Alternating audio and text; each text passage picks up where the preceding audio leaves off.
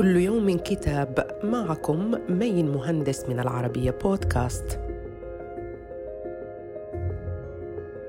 كتابنا اليوم هي تفاءلوا للكاتبة كاترين تيستا نجد فيه عشرة مفاتيح ونصائح لإضفاء الفرح على حياتنا وتحسينها.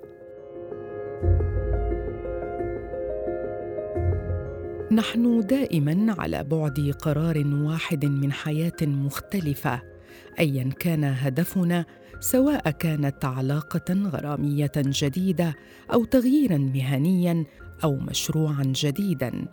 تدعونا الكاتبة إلى أن نثق بأنفسنا وإلى التغلب على مخاوفنا. كذلك تدعونا إلى التفاؤل. فهذا العنصر هو الأساس لأي فعل وأي تقدم في الحياة.